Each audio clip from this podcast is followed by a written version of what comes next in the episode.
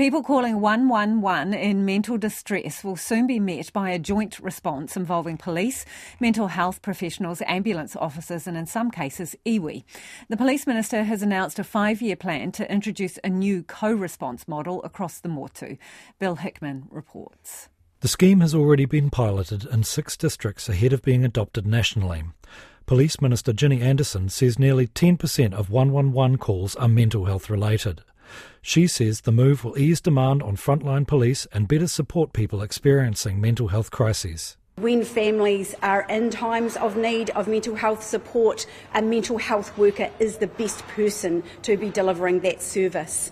Not only does that provide people in mental health distress with that support they need, but also it frees up our frontline.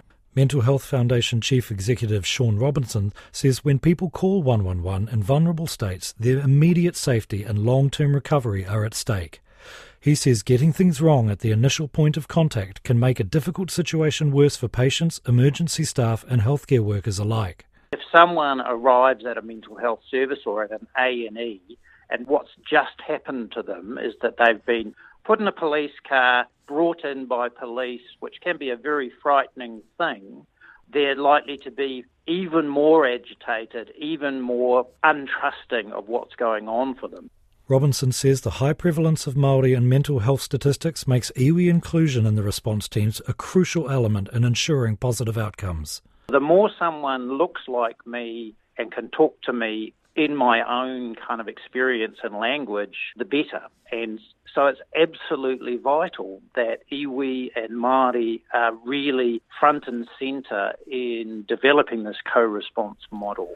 Wellington Police District Mental Health Lead Jim Dunlop says trials of the scheme had been an overwhelming success. It's being able to give somebody the right care at the right time. The feedback from the people that we've been to see in their times of distress has shown that it is far less traumatic and it is a greater sense of safety for those people involved. So that's essentially what we want. Wellington Free Ambulance Chief Executive Dave Robinson says the rise of mental illness in the community is reaching almost pandemic like proportions.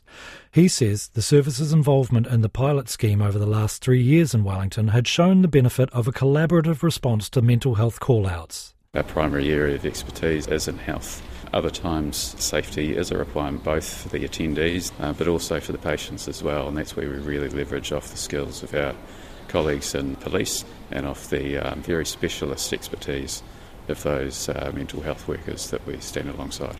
Ginny Andersen says cost estimates of the national implementation of the co response model were yet to be determined.